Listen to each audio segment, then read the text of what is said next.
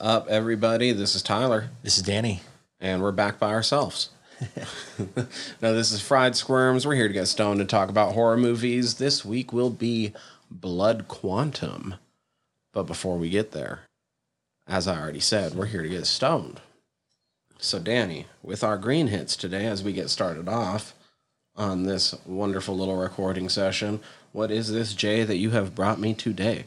So brought this strain over last week, so it shouldn't be a surprise for those who did listen. But for those who didn't, I brought you a joint of the lemon lava from our friends over at Flower.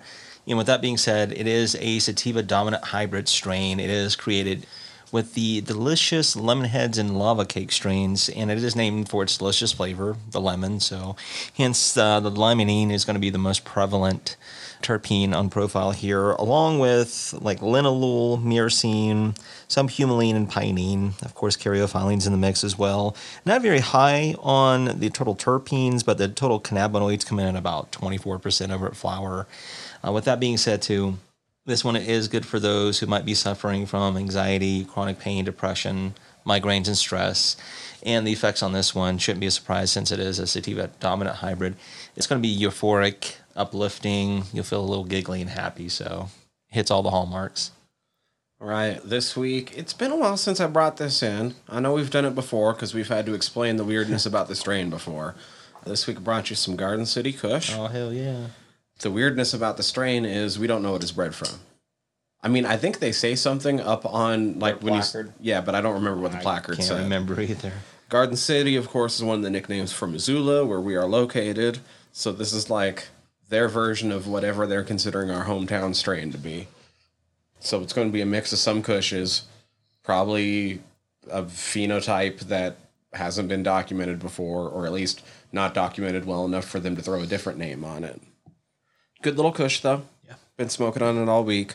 Indica leaning, total cannabinoids right at 27%. And with the terps, it is mostly going to be limonene, myrcene, and pinene.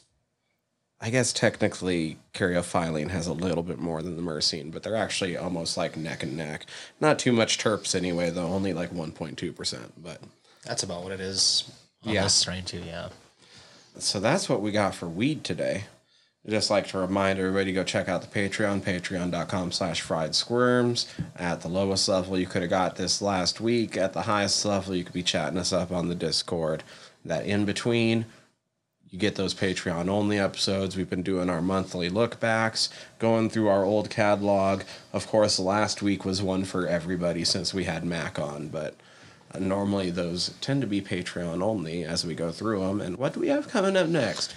Well, if if you've been possessed and then someone comes and pays you a visit again, you No shit. become being repossessed? repossessed.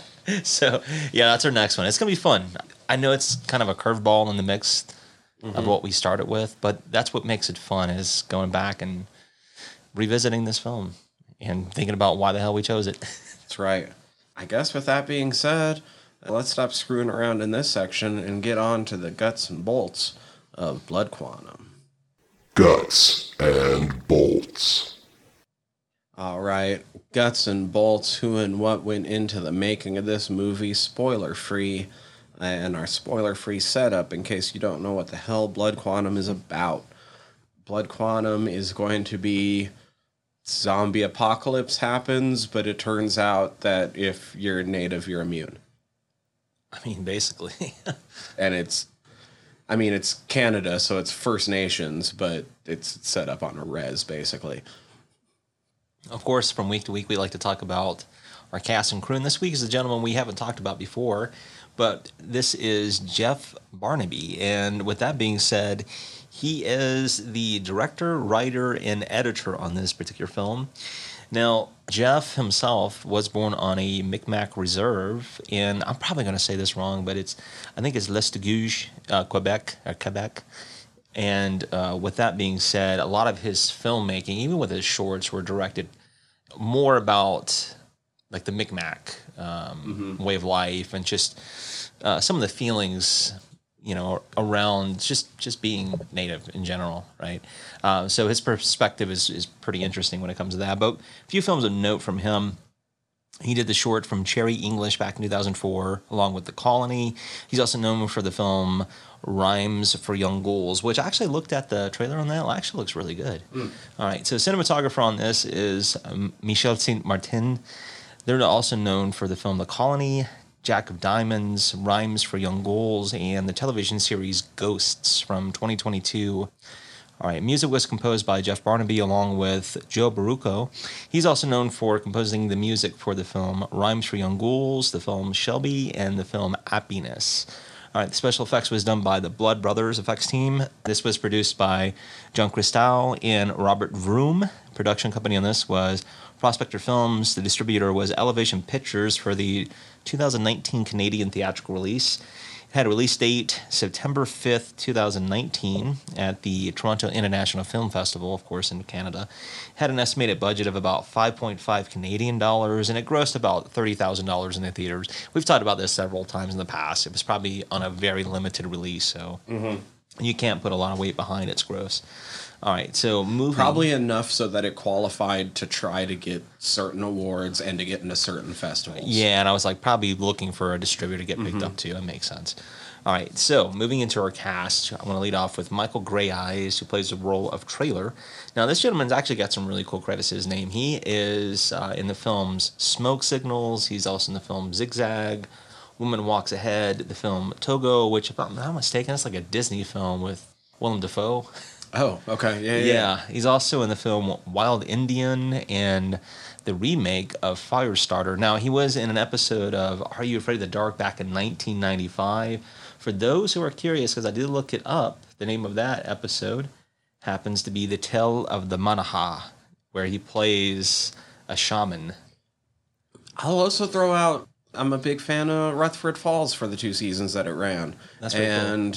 I, I mostly want to point it out in particular because most of the time, uh, Michael Greyeyes is thrown in a little bit more serious and dramatic roles, and he actually gets to play with his comedy in Rutherford Falls, and motherfucker's funny. That's awesome, man. Yeah, I also saw that he was a part of Fear the Walking Dead back in 2017.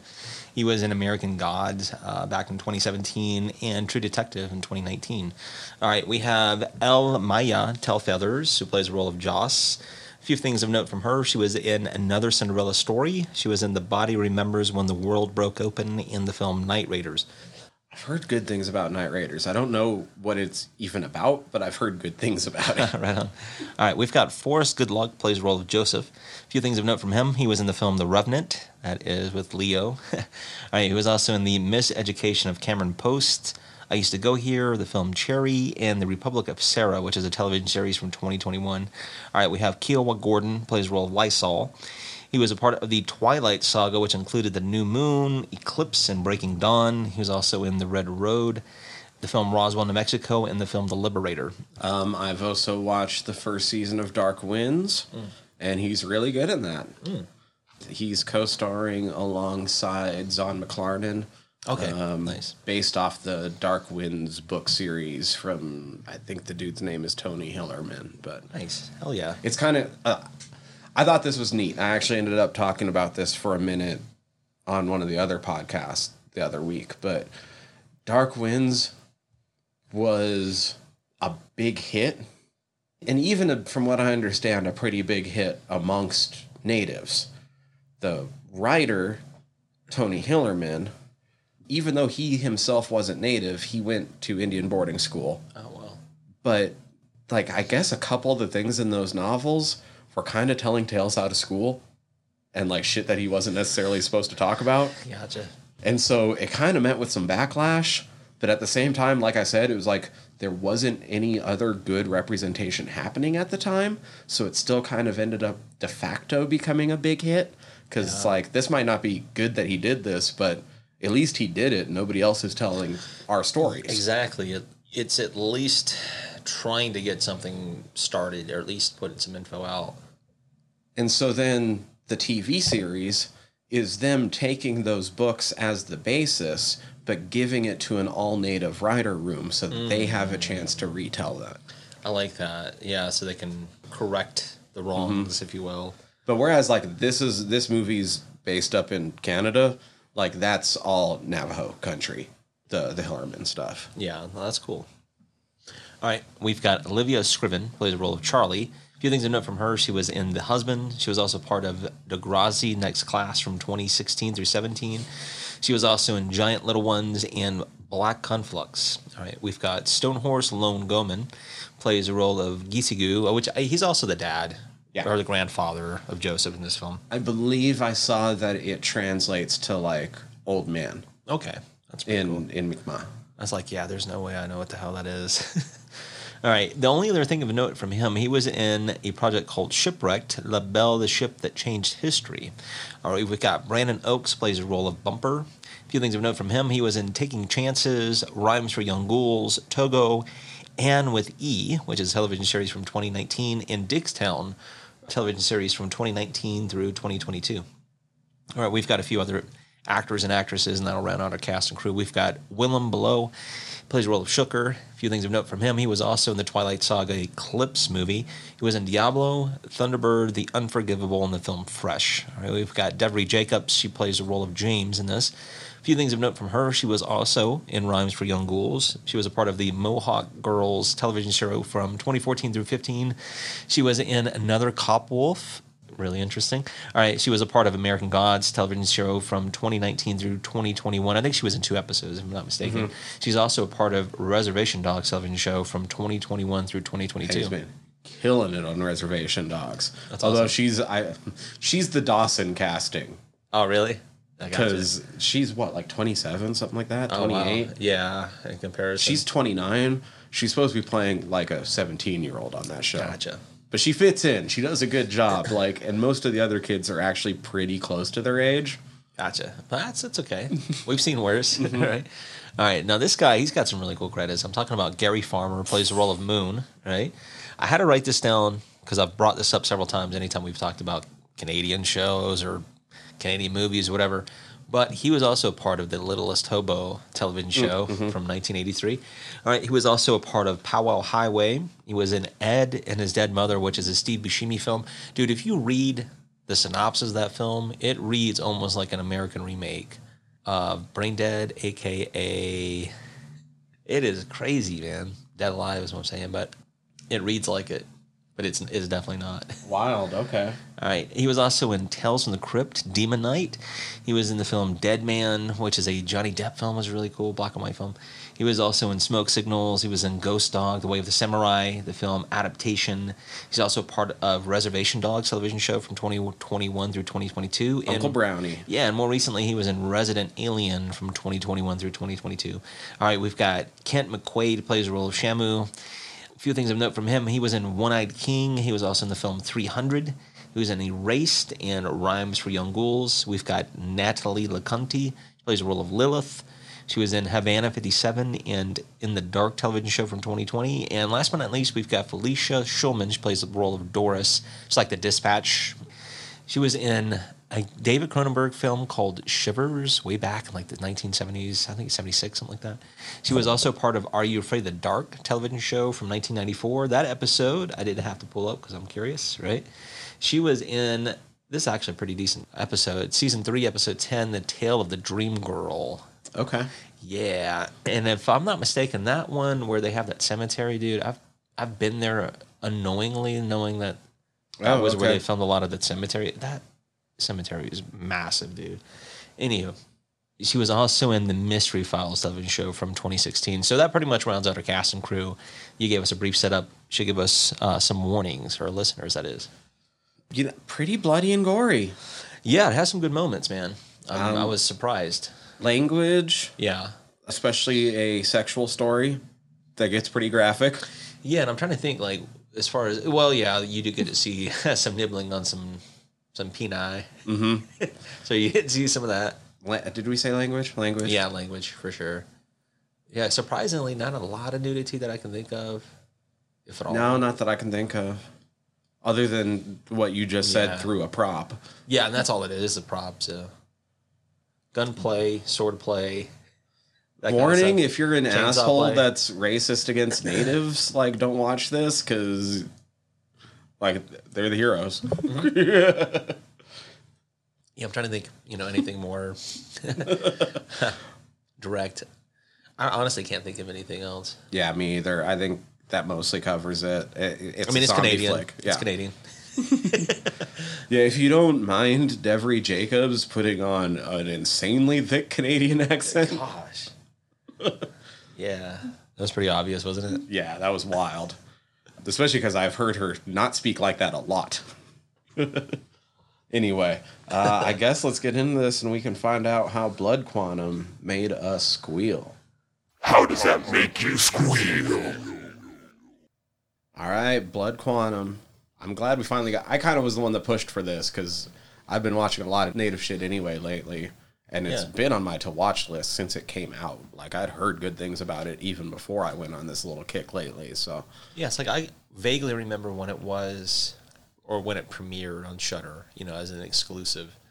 But outside of that, yeah, it's been kind of like how this podcast is in a way. Like some of these films take a, a backseat, or you know, they're on the mm-hmm. back burner, and it's a good way for us to finally check it out. there's a lot of media out there. It's easy to forget something for a little bit. And especially the age we live in now, where everything is just like instantaneous. You got it's like boom, boom, boom, boom, boom. Mm-hmm. It's hard to catch up on anything. Yeah, for real. I'm glad I finally got to it. I mean, the fucking too long don't want to fucking listen is like I, du- I really dug this movie. No, I really appreciate it too. I think it's a pretty solid film. I do think it's funny. I was thinking about this a little bit earlier, where like I think the first couple times we ever did zombie movies, we've brought up how like neither one of us are the biggest fans of fast zombies. Yet I think every fast zombie film we've talked about on this show, we've ended up liking. Yeah, coincidentally enough, you know, but Just in concept, I think though, I'm just like I would rather have slow zombies, but likewise. Yeah, there's also like honestly, slow zombies aren't really scary unless you have a shit ton of them. Yeah, then it's like, oh no. Because if it's just a few, then it's just fucking fun. It's a walk in the park. Like that's you getting to live out your zombie killing fantasies. Like Oh yeah, I mean, you can do with them as you please at that point. Mm-hmm. so, I get it. I'm cool with it. Whatever. Fast zombies. Like I said, I dug this movie. So I guess as we get into this, like it interested me from the get go because of just the name. Because I'm not sure how many people out there just know right off what it that it's referencing blood quantum laws. You know, to be quite frank, as like initially I didn't know that, to be honest. So, you know, because we review films and we tend to research, I was like, oh, okay, well this makes total sense. I guess I'm trying to think how to go about this. This is a weird bit because, like, I know blood quantum laws because I was affected by them growing up. Something that all natives kind of cringe when they hear, but I'm part native. I don't claim it in my day to day life because I didn't have that lived experience. That being said, I'm like a step removed, and it's partially not by choice. My mom is an enrolled member of the tribe. However, she's right on the edge because my tribe, not mine, because I can't enroll because of blood quantum laws, is one of the tribes that still use blood quantum laws. Wow. So up until the age of 18, I think I was like an official descendant or something like that. Like I never looked further into it once I found out I couldn't enroll anyway. But I like I did get like free dental up on the res through my mom Nice. up until like I was 18 years old yeah. and like she she did spend part of her time growing up like growing up on the res like if she wants to claim native more power to her i don't like claiming it because i don't have that lived experience and Right. because i was never able to enroll in my tribe which kind of sucks because technically thanks to my dad being mexican american i am probably technically more indigenous than some of the members of my tribe Wow. but i'm not more from that tribe than they are Yeah. And it's because of quote unquote technicalities and what you know, what have you. But if you don't know, blood quantum laws were so they were originally put into place because old white colonial racism. Basically, it was one of the tools used in perpetuating the genocide across natives in the United States. It was how much native you could be before you weren't considered white anymore. And it was partially so that the government could keep the numbers lower to help erase the native identity from the United States, as well as to be beholden to less people for the treaties that they did make and the parts that they were, were upholding between the tribes. I see. So it's it's kind of like um, skewing the numbers Yeah. in your favor. That being said, over the years, some tribes have, it's kind of controversial because some tribes have gotten away with it completely. You just have to be able to prove, like, this was my mom, this was this person's mom, and it goes, honestly, a lot of those roles still go back to, like, pretty fucking racist origins and lists that the government was making to try to Yeah. include some individuals, exclude others for various reasons, depending on which list and role that you're talking about. But there's a lot of tribes that are a lot more open where as long as you can prove, you know, I'm a direct descendant of this person, Yeah. it doesn't matter how many steps you are removed. right. Still genealogically you're a part of the tribe, if you will. However, some tribes still use blood quantums, even though they have very obviously and traceable racist origins, because it's at least a way to keep that identity with people that have been a part of the culture. Yeah, it's some fuck. It's fucked. No matter how you look at it, really. which I believe is probably the one of the reasons like why my tribe uses it because if you suddenly open it up, Right. Then it's, it becomes kind of like a floodgate in a sense. yeah, you suddenly You culturally, you'll start losing uh, an identity. I, I get that. Don't get me wrong. It's just I know it's like how how do you establish something that's so tarnished to begin with? And it But I get it. You have to start somewhere. hmm and I believe there was something something like 500 different recognized tribes across the United States. So like some of these details might go for some and not go as much for others, It, it varies. but like I don't know, it, it sucks both on both sides because you don't want to lose that and suddenly have it diluted amongst a population that truly has no connection to that area anymore or to those people anymore. Yeah, it's like I don't know. We But also basing it off of shit that's demonstratively fucking racist is also not great. that's kind of what I was wanting to get at was I don't know how it was up here because I'm not from Montana, but being from South Carolina, I mean that the area I'm from does have some Native American tribes from that mm-hmm. area. The more, I don't know, the more prevalent one would have been Cherokee, right? And I just mm-hmm. showed you, you know, but that was kind of like the thing Yeah. is like that was a running joke around that area is like you know you know somebody who's like I'm one sixteenth Cherokee, so therefore or, or somebody has a Cherokee princess grandma. Right. It's like that is like one of the oldest tropes or stereotypes you, that I grew up with when it came to that. And it's exactly because of that trope that I said, like, everybody out in Indian country is going to wince when I say I'm part native.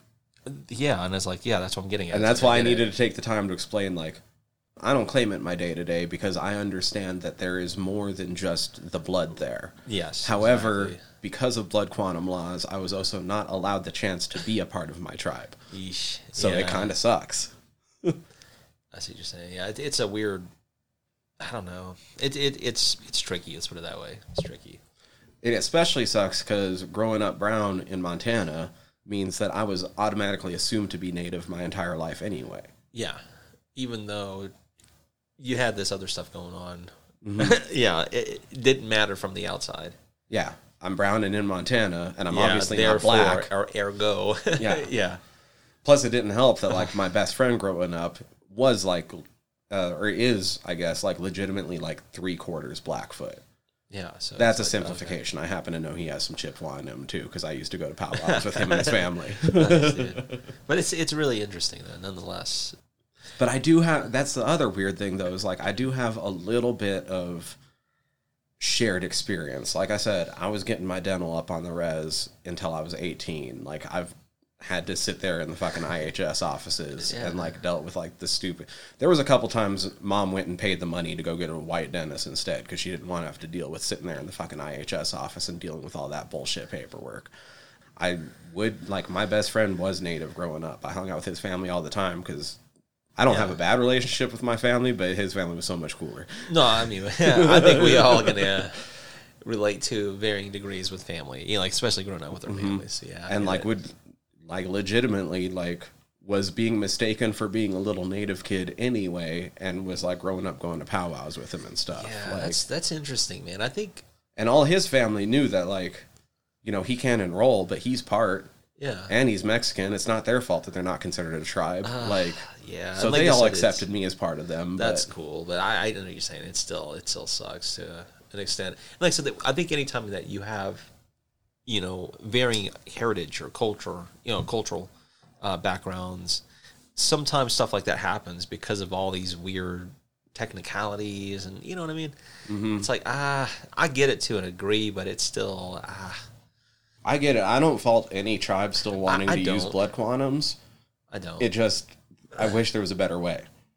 and that's where kind of getting back to what we were saying is as murky as it is for for some it still gives them something to culturally you know identify with so like you said it doesn't open up the floodgates for mm-hmm. others to like oh i'm this or that you know what i mean it becomes very very muddy That's just a long way of saying that this movie interested me from the first time I saw its name because I immediately knew, oh shit. So like blood quantums in some way, and honestly, that's part of the plot of the movie. Blood quantums No, are a thing. Once it becomes so diluted, you can get bit by a zombie. Yeah, I thought that was a really interesting premise because I think if you're watching this as an outsider, I you could go two one of two ways. I think you can immediately side, you know, with with the Micmac, and be like, oh yeah, this makes sense, you know, w- for whatever reason, and then you can also be like, well, this is like a knock against townies and white people. It's like, well, yeah, you can read into that, but I think if you know the reasons behind it, it's like, oh, okay, well, like I mentioned before, Barnaby, his name is Jeff Barnaby. Right. All right, that doesn't sound like he's native, but he is. And I've already mentioned he's a part of the Micmac tribe, etc. And he, which I didn't know this either until after the first view, but he set the film in 1981. He says because that particular year in Quebec, there was like a, a force of game wardens, fishery officers, and like Quebec provincial police officers. They raided that town that he's from, Listuguj, and they arrested and beat like many members, uh, and they confiscated their fishing equipment. I don't know all the details behind it, what led to that event, but there was a documentary made about it. It was called Incident at Restigouche. It was uh, made by Alanis, even though it's like looks like Alanis. I listened to an interview by her, but um, her last name's Obomsawin.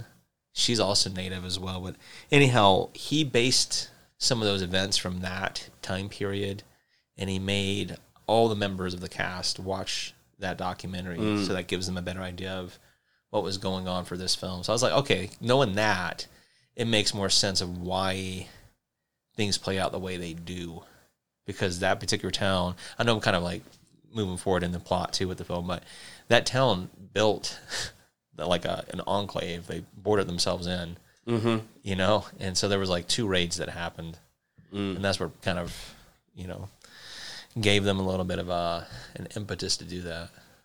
Uh, I guess getting into the actual like meat and yeah, no. meat of the movie, like first off, it was neat showing the infection starting with the fish.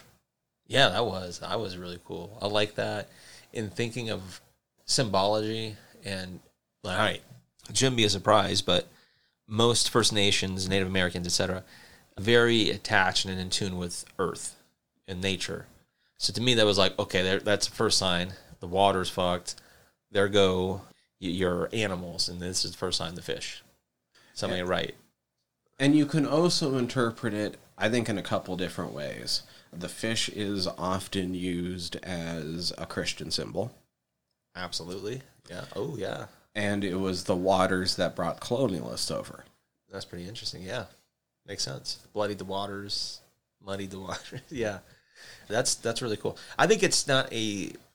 I don't think it's no. I don't. any of I it. also don't think it's entirely intentional because, like, I don't think you can make any similar arguments for like the dogs.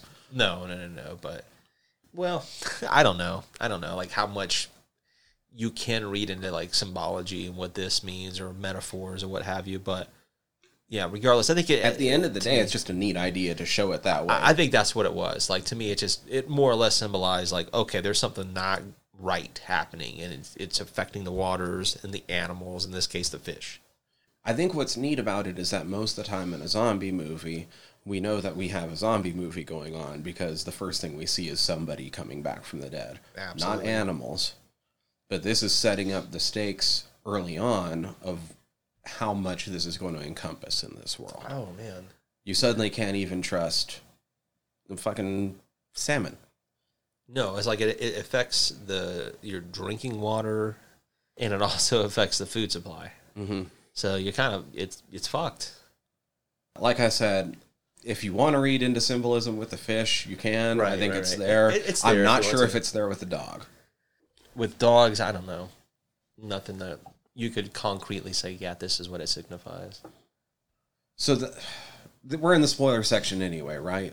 So this movie is just a very well-made movie with a lot of really good mirroring to the fact that we both begin and end the movie in a boat in obviously very different circumstances, but in you know the opening scene, it's bringing in death, and like the end scene, they're in the boat, but it's like hope and life carrying on. Absolutely beyond all this. But but it wouldn't it wouldn't be a but yeah. direct mirroring, but the having to put the dog down definitely mirrors things that happen in the back half of the movie when we see even I mean half brothers turning on each other. Yep.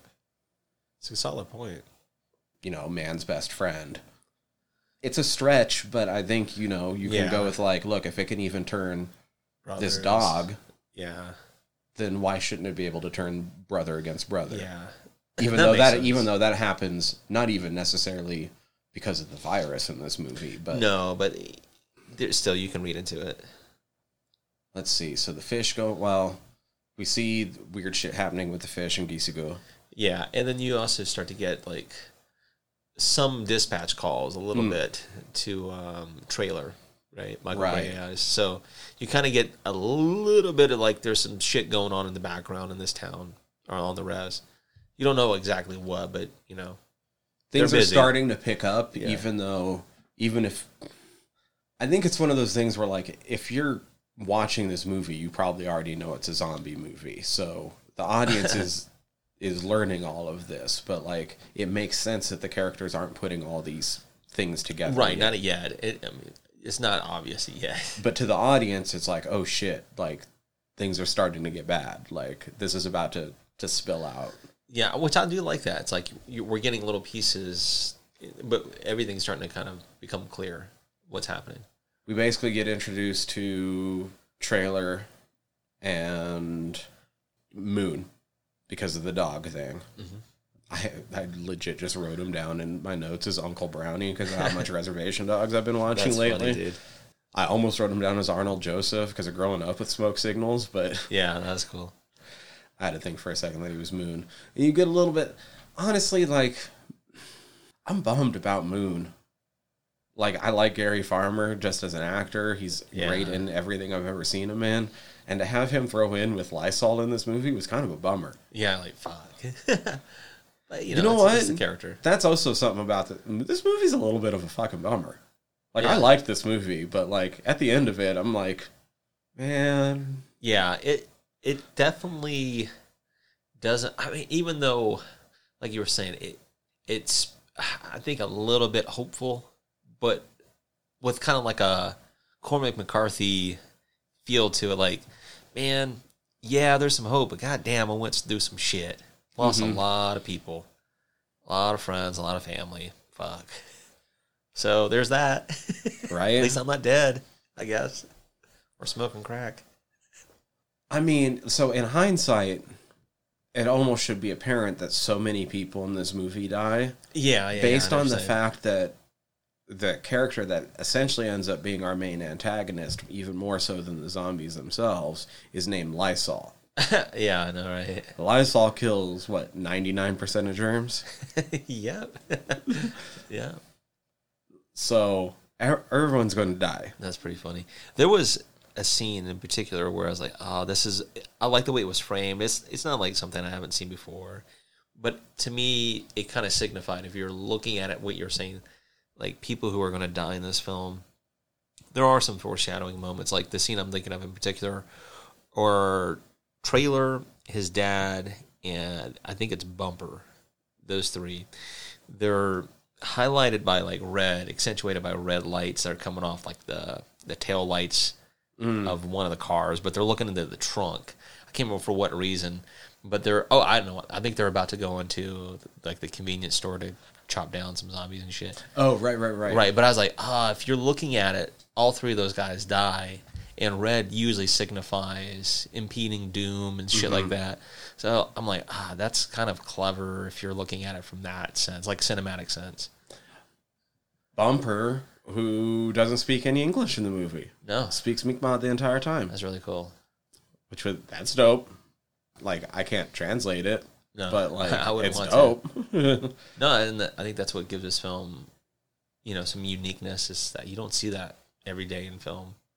and just the the flow of some of the dialogue and how like the sort of bilingual smash up Yeah, or where they, it was just a a natural flow and they would switch over and No, I like that because for me too, it signifies like, yes, we can communicate, you know, communicate in English, but there's some things that we we have to communicate in our own language, you know, our native language, our native tongue.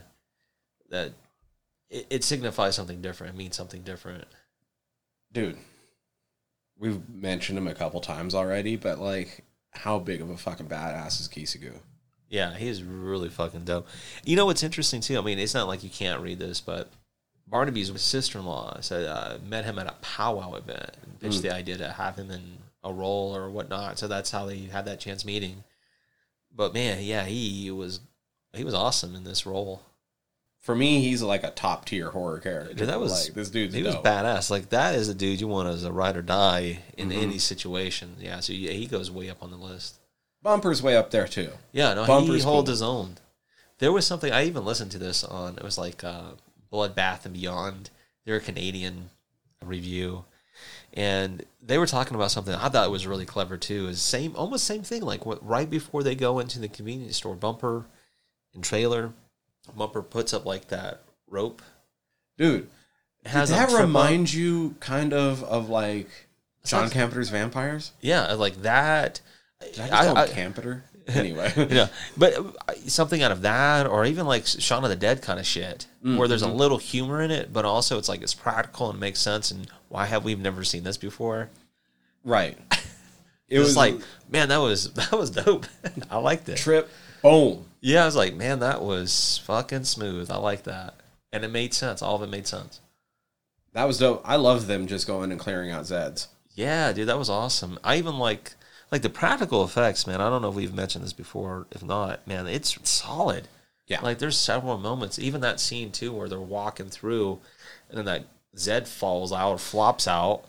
That's where the movie, like, I was liking the movie from the get go, but when that happened, I was like, oh, like I needed to, I need to sit up and pay a little bit more attention Yeah. because it looks like they're actually going for it in this. And that's which wh- is weird to say that that far into the movie because we technically already had the baby eating earlier than that. Yeah, see, there was there's moments like that that were pulling me in because I was like, whoa, this is this what we're gonna get? Like the baby eating, the scene. We where- haven't talked about that yet. We no, skipped over that. I know. I mean, we'll get to it, Yeah. of course. But even even like when the ambulance wrecks on the bridge, Mm-hmm. and you've got Joseph in the back, and Joss, they get out, and then you've got that EMT that's going at them, and then here comes a chainsaw out of nowhere in the back That of was the face. great. Like, whoa, okay, that chainsaw was all right, Fede, great. Fede Alvarez, all right.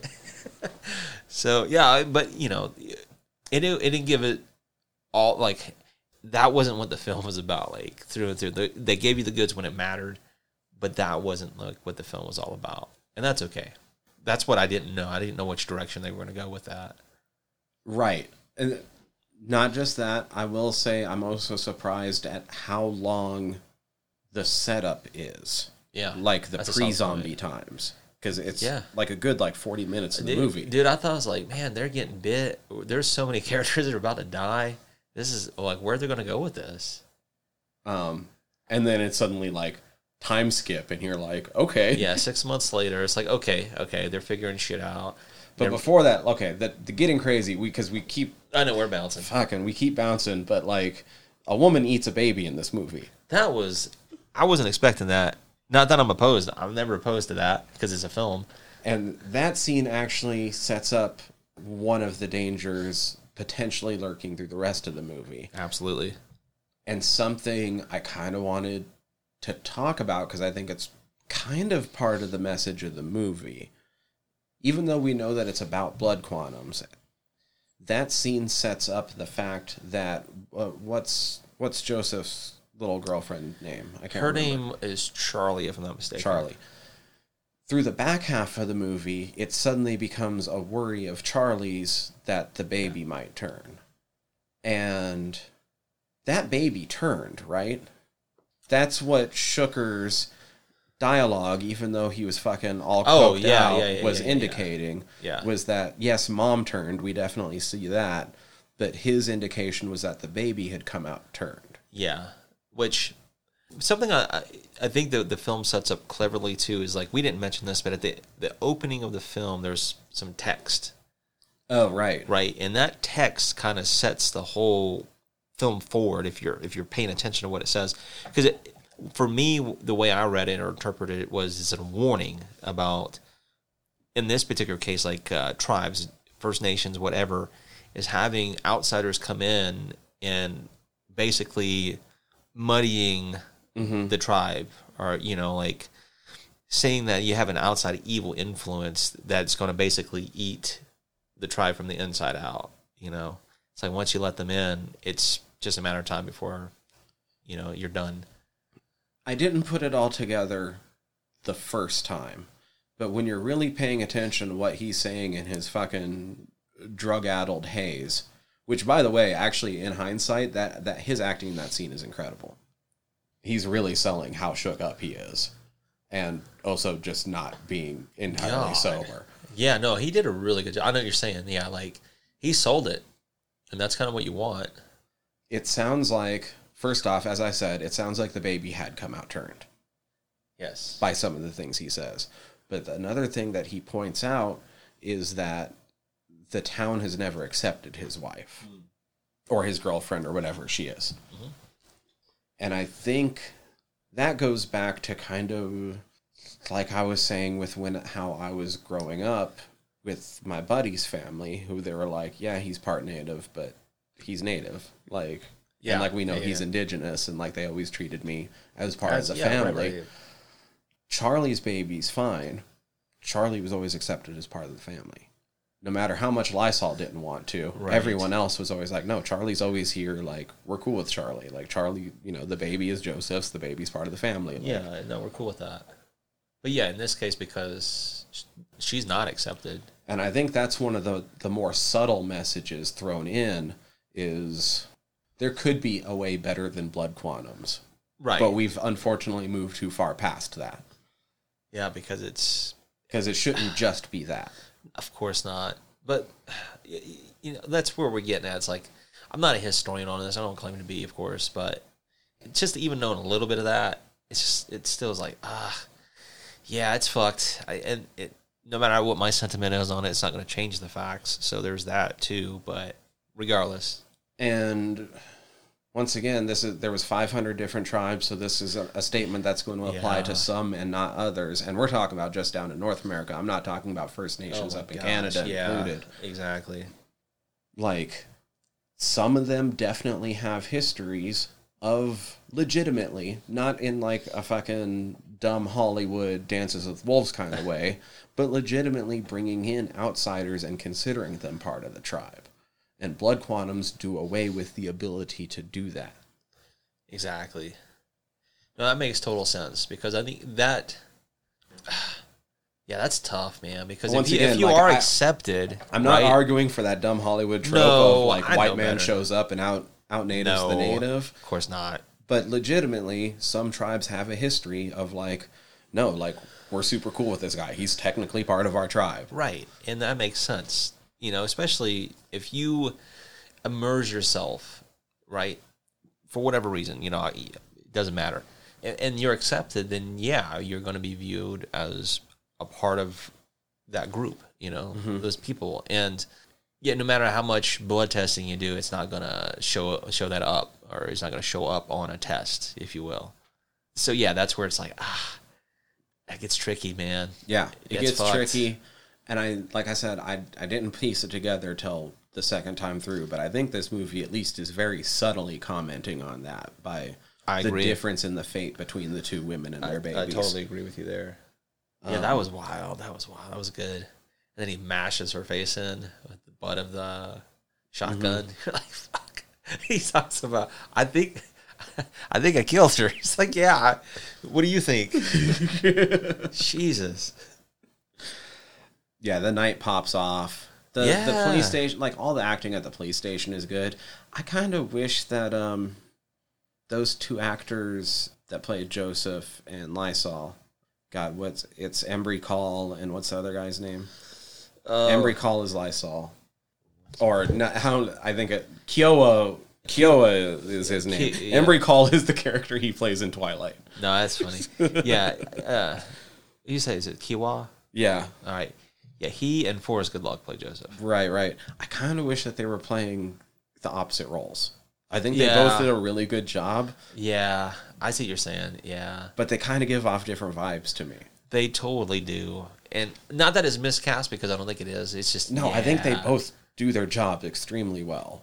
I do, but yeah, I think I don't know. I, I see what you're saying. I, I hate to say it like this too. There is one person, and this is just my my personal view on it. I'm not discrediting anybody for what they do because it's it's you know it's acting. They have to do it, but some of her acting felt a little kind of like ah was uh, the role of Joss. Like she's a good actress, but even like some of her mom, I'm like ah, she doesn't give off mom vibes to me. Not Well, not I at least not to Joseph. I mean, this is the. I enjoyed her in this, but this is the worst I've ever seen um, Devry act. Yeah, it's like it's not great, but, but once again, it's like I. That's that's kind of not the point of this film either. No, no. Um, It's not contingent on how well they're. It's like no, they're they're doing what they need to do, and that's fine. That's good enough. And like I said, if everything else she's done is better, and this is the worst thing I've seen, and that's what I'm saying. It's like I'm not knocking anybody. I'm just saying it's not No. the best. But I was I was kind of expecting more from her, especially after watching a shit ton of reservation. Yeah, I mean the way it's set up too, and in that six months later, I'm like, okay, well, okay. they almost frame it like she's the leader of the group. Yeah, not, it's like this not is Lysol. some Borderlands kind of shit going on right now. So let's see what's up. It's not used enough. Yeah. Yo, Lysol's mask and fucking overall look in I the six it. months later is so fucking good. It's That's so like, dope. yeah, that was dope. But yeah, I think it was more aesthetics. They use it all the time in the marketing. In the movie itself, though, it comes up for like thirty total seconds. Yeah, given, and it's like ah, I, it, yeah, no, it looks good. At least his whole look. Like he's often has his fucking dope spear and things, but right, but yeah, he's not always masked in up. masked and- up. Yeah, no, no. and he doesn't become the type of antagonist that that getup kind of implies when you see him in the Nah, I marketing. yeah. Maybe Honestly, in the marketing, he doesn't look like the antagonist. He looks like the protagonist. I was gonna taking say, it to no, some it- fucking zombies. then this once again it's no discredit and, and it's whatever it is he, this is what it is to me is he has like these soft features so he he would be more of like a sympathetic character you know just on the on the surface mm-hmm.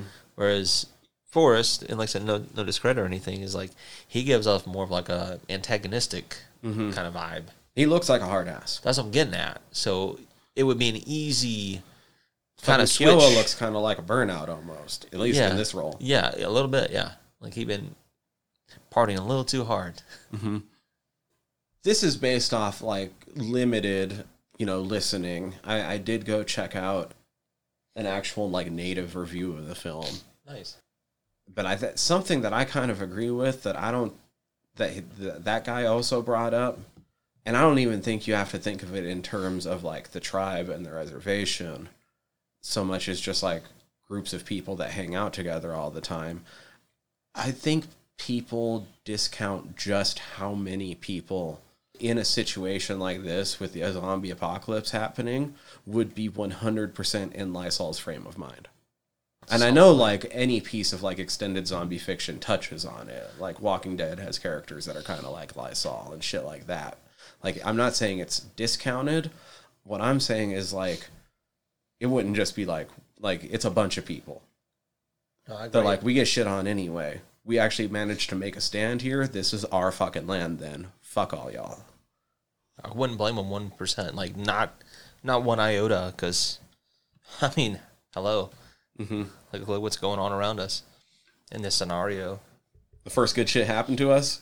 We're immune. dude. Are you fucking kidding me? Yeah, we're locking it down. Good luck. Also, I have to imagine most people went into watching this movie knowing that the premise is that the natives are immune. But if you didn't, how much of if you didn't know that and you watch this, how much of a fake out is it that right before the six month gap, like three of the characters have been bit?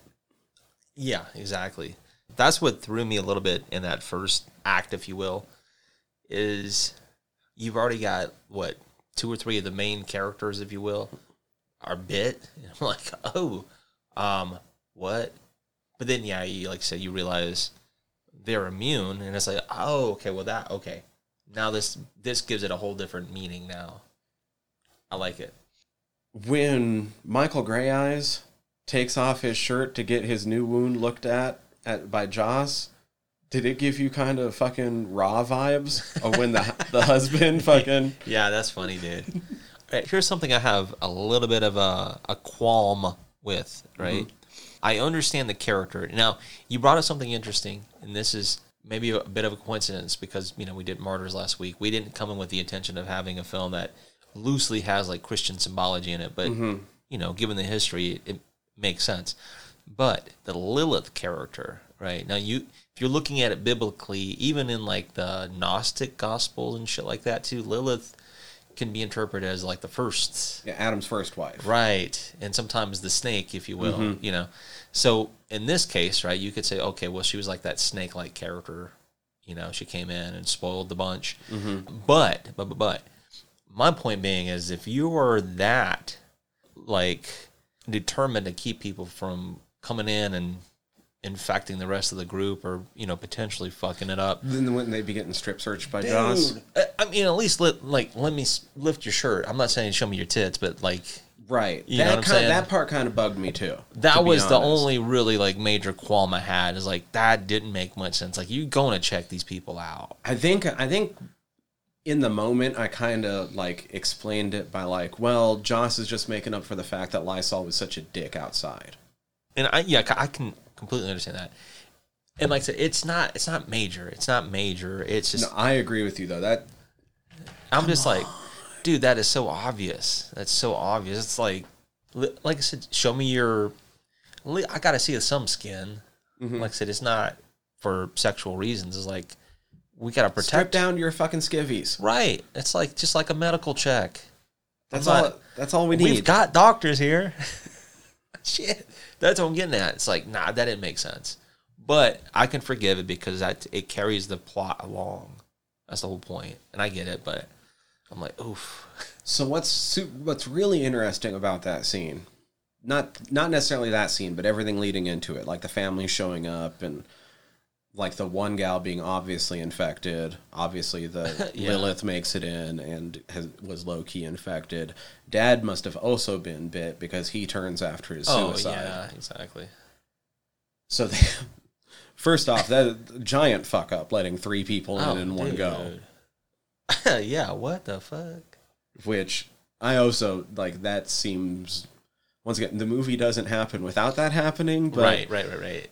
Come on like all it takes is one not three like But you know, you it brings up that point too. It's like, all right, you have a character who's I don't look at him as the antagonist, but he has those leanings, Lysol, you know what I mean? Mm-hmm. But in this scenario, what he says makes sense. yes absolutely And I'm like, even though he's saying it in, in you know in a really fucking pricky kind of way, but it's like, dude, I can't fault him for what he's, you know, what he's laying down. Like, dude, no, like we we can't fuck this up now just because we're trying to be sympathetic. and it- like here's the thing like the mood everything else in the movie kind of backs them up too not just like they let the people in but even when you later on have the uh, Michael Greyeyes voiceover when they're explaining how how like their defenses are set up and like their side of the town and shit. Yeah. You know, you have Uncle Brownie out there on the. Dude, that was awesome. That was dope as shit. But even his voiceover admits, no, the problem is the live people. Yes. Like we can deal with the dead at this point. Yeah, we figured that out. Yeah, and, and, and that's the point, though. Is like you, you're setting this one character up to be this prick, this dickhead is probably a little uh, irrational because he's he also does drugs, but Well, we also he is a fucking dickbag. Uh, right, I'm not saying he's burnout, not. but, like, but he's because right. but because of that, people are going to like tend to want to like be more sympathetic with the Charlie character and her sentiments. Is like, no, we're just trying to help. It's like, oh yeah, because of that, you want to, you know, get these people to some help. But yeah, no, you just let in the, the virus. So here's the other neat thing, though. When Devry is bringing the dude in, and she turns and she, what are you doing with that? You can't bring that in here. Yeah, The power of her recognizing a diseased blanket yes, and throwing it in the trash can this time. Like, for Native history, yeah, probably would have been a good idea to get rid of more blankets. Yeah. See, that's And I don't like mean to joke around with that. It's No, no, no, no, no. You're you're not joking around in, in, in the sense because the director himself, the the reason he used the whole zombie kind of angle, is he started thinking he's like, what would happen if First Nations people, Native Americans, were immune to smallpox? Right. How much history would have been changed, and, and how different it would have been. And so that's kind of like the idea behind it. So I, it wouldn't it wouldn't Natives surprise me why he was doing that kind of stuff in the film, like throwing the blankets away and doing the, all these other things. Mm-hmm. It's like, yeah, it's just kind of the what ifs. Natives up and down this entire continent and the one below us. Oh if you gosh, if you read man. into the estimates of how many people probably died by the by the pandemics set off by the first colonialists. It, it's it's kind of disgusting the percentage. Like I, I, would reckon somewhere in the upper ninety percent Mm-hmm. range. Like how many people got wiped out, especially in South, excuse me, South America among the Amazon. It's like unreal. Yeah. Even the conservative estimates I'm saying it's unreal. unreal. It's it's something actually kind of really sad to, to actually It really read and it, in over a course of just a few generations, it wiped out Mhm. who knows how many millions of people. Yeah, literally untold millions. that's what I'm saying. It's kind of disgusting thinking about. It. It's like Jesus Christ, man, fucked up. So that's actually like a huge moment in this film. Yeah, for her to yeah, be like, absolutely. no, fuck these blankets. And You don't get to bring that in here, even if they might have fucked up. Like, No. the- it's followed up by that big emotional punch of like, no, you don't get to bring this shit in here. Yeah, it's like no matter how how much, no matter how sentimental or what the intrinsic value is, it's like that right there alone can wipe out a whole nation. I mean, literally. So yeah, no, it's going in the fucking trash can. Get over it. We'll get you a new one. you know. Let's see. Yeah, we kind of started hinting at where everything starts going because Yeah, it kind of goes. can't take it, No, goes and kills himself. himself. Right. Like so, we already said Lilith. She has like a, a checkup, uh, just a like a more of just a face to face verbal checkup Mm-hmm. with Joss. And that's where I'm like, you've got the doctor or at least nurse right there, dude. Just something. Yeah, it's like, well, I need to do a physical check. You know, and then there's like, have you been bitten? No. It's like, that, that's not good enough for me. I'm sorry, it's not. I don't believe you. No. um, But she goes to the bathroom. Lilith, that is. That's when you see where she's fucking bitten. She's got the wound. She hears the noise from the stall, and it happens to be the dad, the guy off himself, but he's reanimated. And then, yeah, then that's when shit kind of kicks off from there. Michael Greyeyes goes and takes care of him. That's when he gets bit again, and that's why he's getting checked out by Joss, and we get the his shirt off moment. Yeah. Find out he's been putting his fucking body on the line, Yes, he has taking these guys out, and he's been really putting that immunity to the Um, the- test. yeah, he's been on the front line several times. That's just a kind of badass moment in itself, though, when you're like, oh shit, when you realize like, No, he's sa- he's one of those people who will sacrifice himself for the greater good of mm-hmm. community. Yeah. what? There's a the pretty pretty public argument with Lysol. Yeah. yeah, I didn't. I feel like all those parts are pretty straightforward, and it goes into like the partying at night because there's nothing better to do. Right. And, you know, there's a lot of animosity, of course, between some of the family elements. Is like we learned that a little bit early on with Lysol because Lysol and Joseph had the same father, who is Traylor. Mm-hmm. Right. Now, Traylor, they don't really tell you exactly what happened to Lysol's mom, but it it sounds a little bit like what's his name, Shooker, Yeah, like his situation. I mean, not baby eating, but yeah, yeah. sounded like she was probably an outsider and something happened like she was either kicked out the res or you know like ostracized off the res or whatever i don't know i'm just speculating but probably something akin she was outside, and he was changed when he came back from living Right. with her. He was- She ends up dying, right? Like, because he's always saying to, or Joseph says that like he's always making fun of him. Like, at least you have a mom and shit. yeah Like, because he's like yeah the, he went into foster care and all this other stuff he went in alan came out lysol you know so you already have that like you have a kid who has a mom jaws kid who doesn't but they're brothers so there's already this animosity because they both share the same dad mhm. the relationships are different apparently. So anyway, it, it's already set up in that that direction. what I thought what I thought was funny is we- we've kind of skipped a little bit about this, but there's two parts in this film I thought were funny, and I like that they used it, even though it's kind of gross. It's still funny. Is the reason why Joseph got arrested in the first place in the Oh, early shit. on in the film? That was fucking. That was I forgot about that. That shit fucking funny. funny. Him shitting on that car and then falling off and landing on the back of that car.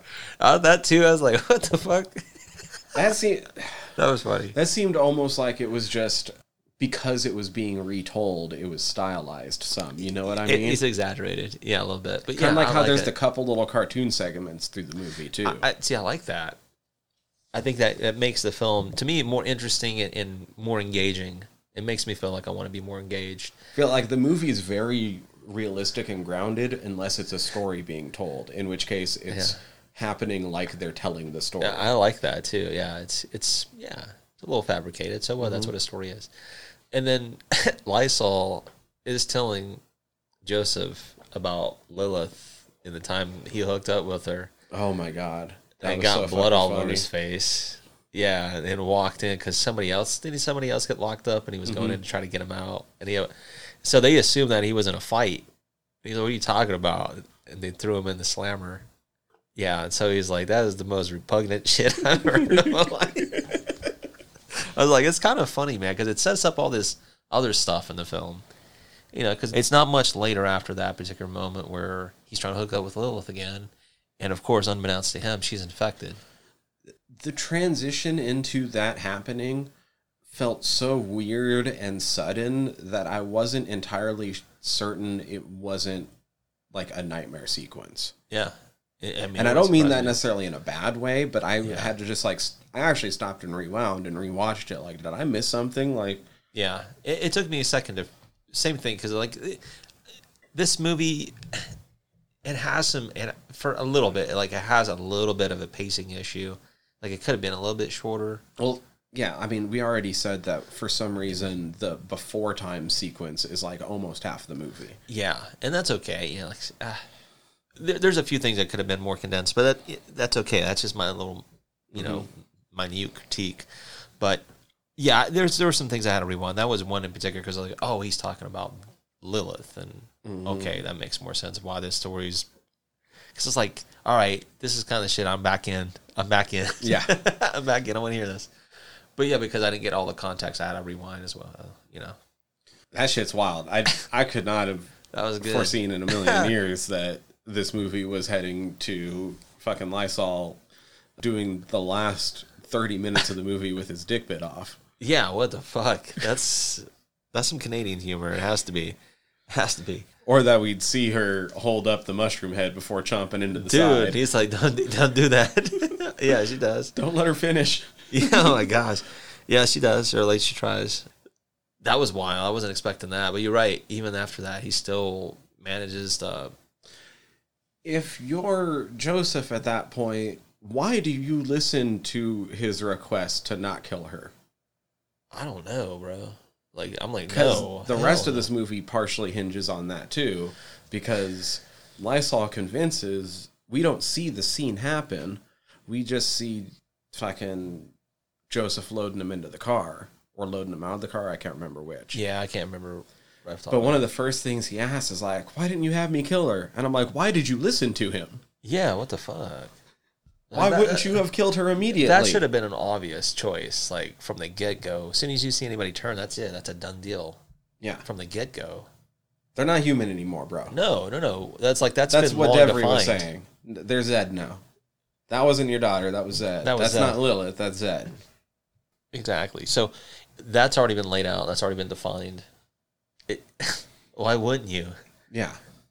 Especially because it's not like Joseph's that much of a goody two shoes. He was No. taking a shit on a car 10 minutes earlier. Right, right, right. And and we already know he has kind of like those leanings, like he knocked up his teenage girlfriend. I mean, he's a teenager himself, Mm-hmm. right? He's shitting on cars. He's getting locked up with his brother, doing delinquent shit. Not that he's a bad guy. He's just doing delinquent shit. Yeah. Doing stupid shit that teenagers do.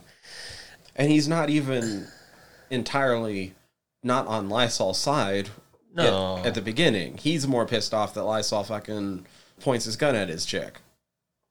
Exactly. So, and he's still having to grow up really fast, like because he's mm-hmm. got a kid on the way. You would assume he's like 18, 19 years old, something like that.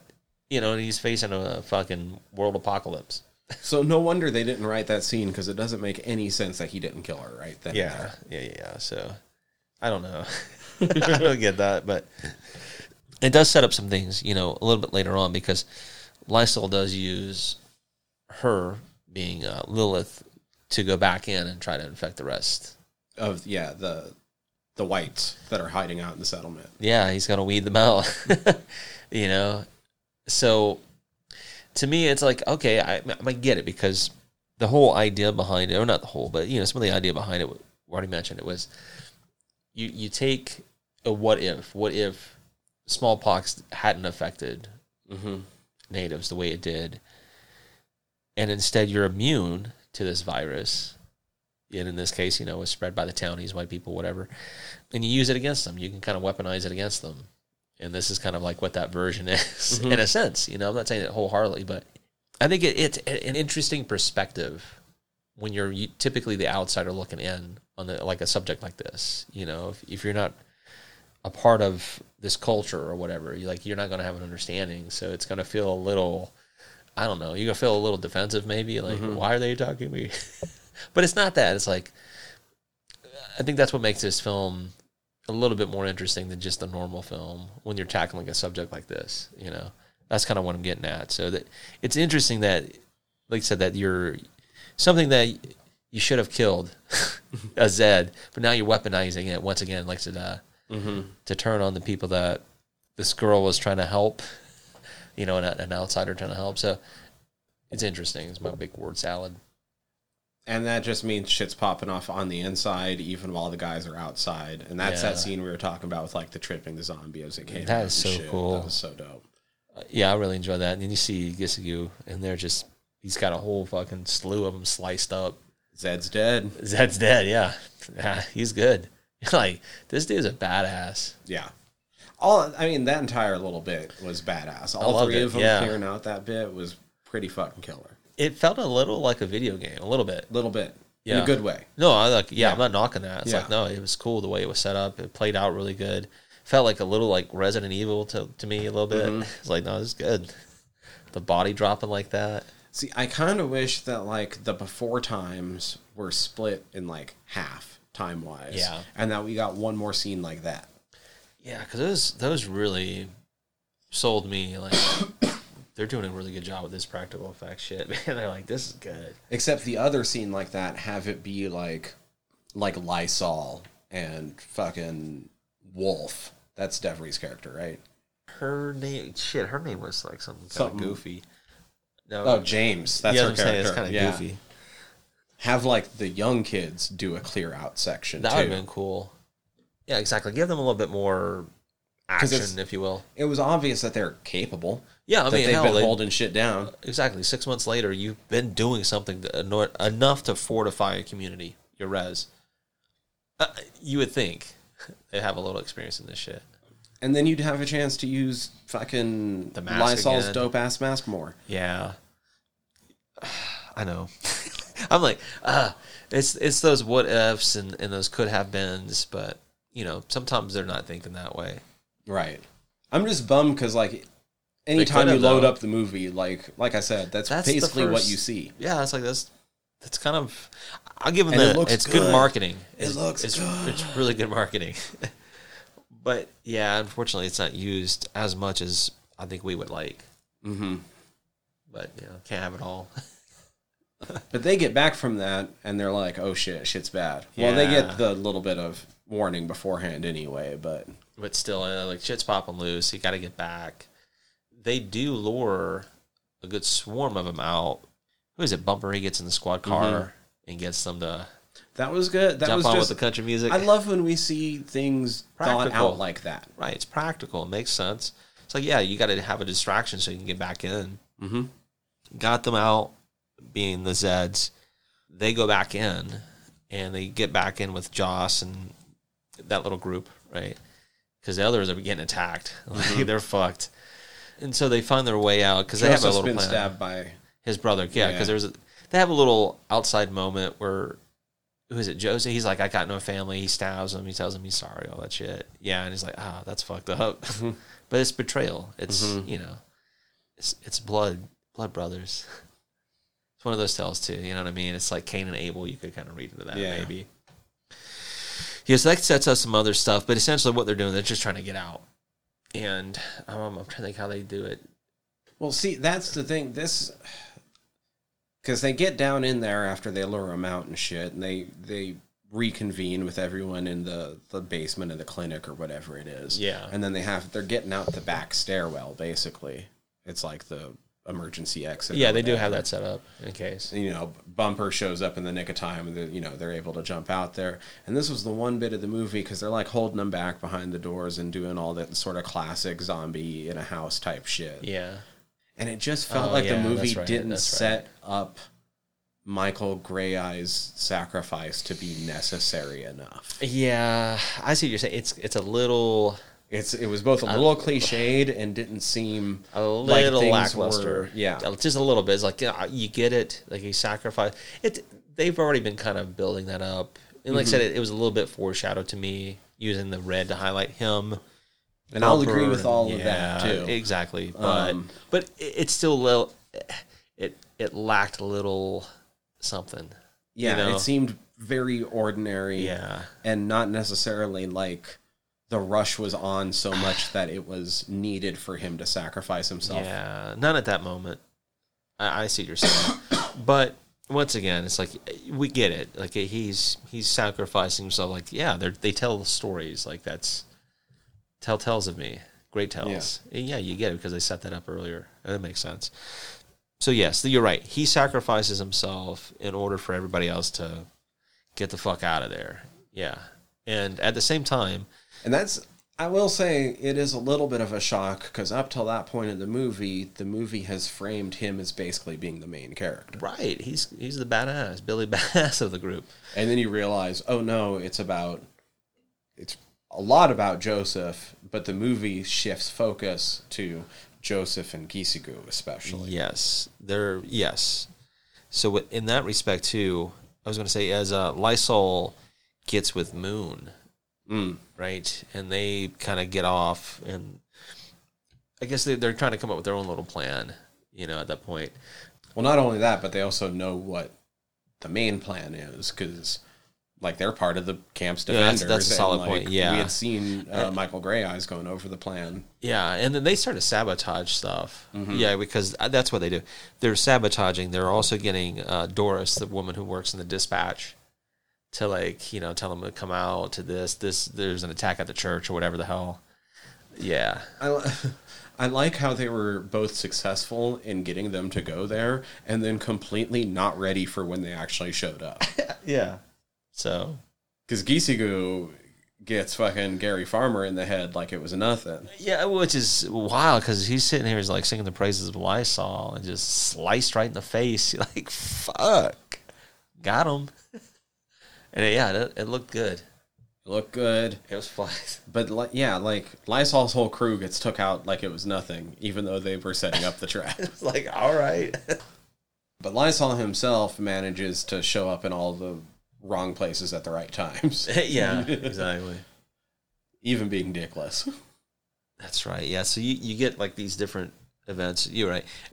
Joss and Charlie wind up kind of escaping with Bumper. Mm-hmm. And at a certain point, Lysol stabs Bumper in the back. Yes, Yeah. And then that, that creates that little standoff with. he's not immediately dead, but he's mortally wounded. Yes. Yeah, exactly. Like he's fucked. he's pretty fucked. Joss winds up like popping off a few rounds because in the back of the trunk, Lysol has who was it? Was it? I can't remember. Some random ass woman wasn't it? Like I think it was some just some rando. rando. Yeah, but he has her and he unleashes her, and the Zed attacks Charlie, and not long after that, of course, Joseph comes in, chops off the Zed's head. We find out Charlie's bitten. mm-hmm. That's that little stuff that's going on there. Him and Shooker take Lysol out to be executed Yep. via Zed. That was pretty wild. That was good. I mean, it's like, well, you kind of you fucked yourself there, bud. Mm-hmm. You know.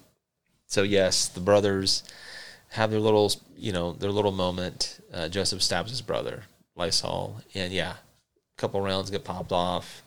The Zeds swarm Lysol, disembowel him. It seems like all hope's lost because they get to that point where the dock is at, where the the escape boat is at, and it's fucking in flames Right. and then not too far off in the distance, there's a swarm of Zeds chasing them.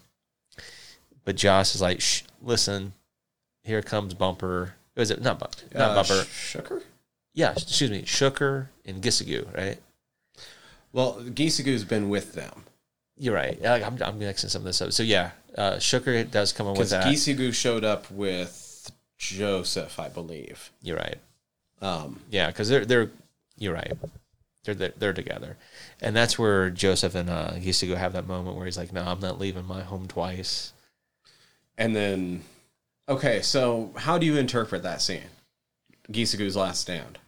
How do I interpret it? Oh, okay, okay. Do you think he lived or not? No, um, I don't think he lived. Yeah. I, I think what I think what it's supposed to symbolize. I could be wrong. I can, you know, and I'm okay with that. I think it's supposed to symbolize is like, all right, this is where it ends. Like it's already spread into the res, but it's not going to come back out. Like I'm going to end it right here. So he's going to be like the last stand, the last of the tribe to take that stand against the the invaders, you know.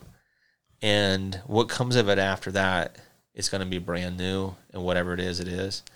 But it's not going to be any more of this, whatever it was before, like this quarreling, this, you know, um, colonialization and bickering and fighting and death and all this other shit. That's like the last stand, if you will. At least that's how I interpret it. And like he's going to be that person. Like I can't keep running away from this. I mm-hmm. can't keep leaving my land because of these outside invaders. See, I was almost wondering if, with the transition into the the cartoon format for his last stand, if it was a way of sort of symbolizing that basically transitioning into legend, like Mm-hmm. where the hope of this movie at the end, when when the baby, You know, that's like, continuing the and, tales. and Joss get away, you know, get away. Yeah. Then that's one of the tales of how they got away, of whatever starts next. Absolutely, and that would make sense too. You know, like um, once again, like a biblical story. Is it who's it Moses that was sent down the river? Oh, uh, yeah. You know, I'm not saying that it's, it's directly, but you could say it like, oh, okay, well, they're being sent down a new path, leaving whatever this is behind. You know, and you're kind of carving out your own path. So that's kind of, yeah, like I said, in, the cartoon, it seems like yeah, he stood he stood his ground, but it's like nah, in reality, he got fucked. I think he did Uh, he- probably fuck up a lot of them. though. No, I'm not saying he didn't because he was yeah. Yeah. he was badass. I was getting, but at a certain point, like there's only so many you can fend off before Right. you're fucked. But I think that's a solid point too because the storytelling aspect of this film as well is that it's a, there's oral traditions passed down. Mm-hmm. So Traylor got his because he sacrificed himself, so he's going to be viewed as you know uh, not necessarily a martyr, but in a sense. and Gisigu as well. Like he's going to be legendary Mm-hmm. for taking that last stand and holding them off and being this is the last of the tribe that is still on native land. Right. It, I mean, that's legendary stuff of legends. I I mean, it's yeah, it's the exact the type of thing that people continue to tell Uh, stories makes about. total sense. Changing this way or that. Absolutely, I don't know, man. I don't know what their normal customs Uh, or oh. traditions regarding spirits are. Yeah, but it's the kind of thing where He'll be Uh, venerated for generations. I was about to say it's the kind of thing where, and I think lots of flavors of like Eurocentric culture rather than native centric. You Yeah. could people would argue like maybe there's now a, a guardian ghost. Oh, there, yeah, you know? yeah, yeah, yeah, yeah, yeah. It's the yeah, kind of thing that guardian leaves a spirit. mark. Yeah, I could see that for sure. in whatever form it, it leaves a mark in this community. you know, the like kind I of said, thing. uh, Like I said, it passed into legend. Right. If, if, like I said, not not to use martyrdom, but I'm going to. It's like, yeah, he's he's kind of be looked at as like a saint, mm-hmm. but not in those terms, of course, of course not. But I enjoy this film. The score was actually pretty good. Like some Yeah. a little synthy. We said the practical effects look good. Acting was pretty solid. Not the greatest I've ever seen, of course, but not bad either. Could have been a little bit shorter. Hour forty, not bad, but I mean, even if you shave ten minutes off, it's you know, it's not a huge difference. But Right. yeah, pretty solid film, man. I mean, considering all things considered, for a film that's indie out of Canada, that's specifically native too, and using, like I said, that what if smallpox, but in this case, the virus didn't affect the native, and you're actually immune to it. How does that change the course mm-hmm. of, of history, or you know what it means culturally? It's pretty cool. Yeah. I think it'd be cool if they made it in like a TV series. I think that would have been cool. Like, we've already got some really cool characters, mm-hmm. and you know, you can only do so much within the framework of a film, you know, in terms of their background and shit. So, we already know that you would have something to to build upon if you wanted to focus on just a character centric episode. You know, give us a little bit more background, perhaps, on the Gisigu guy and his training with the sword and shit. Like, I want to know how that happened. Yeah, it was dope. Yeah, overall though, yeah, I agree. I enjoyed it. I enjoyed it a lot. Pretty solid film. Uh, we haven't figured out what we're doing next week, have we? No, but we've got what two more before uh, we Two become more before repossessed. repossessed. so we'll figure those out. We'll figure those out.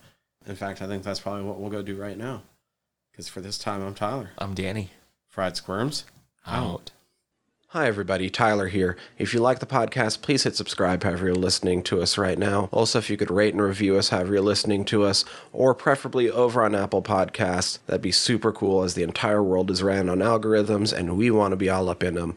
Uh, we highly appreciate it whenever you tell all your friends about us. If you have any suggestions, comments, questions, want us to put eyes on your current independent horror project, you can always contact us, squirmcast at gmail.com, or you can contact us through our website, www.friedsquirms.com. Uh, scroll through our entire back catalog there, or click the links up at the top as we are part of the earVVyrm Podcast Network. Uh, and would love it if you went and checked out some of our sister shows. Uh, the easiest way to keep track of things across the entire network is to go over to that website. That's earvvyrm.com, E A R V V Y R M.com. Uh, you can search for us across all the social medias. If you type in fried squirms, we should be what pops up.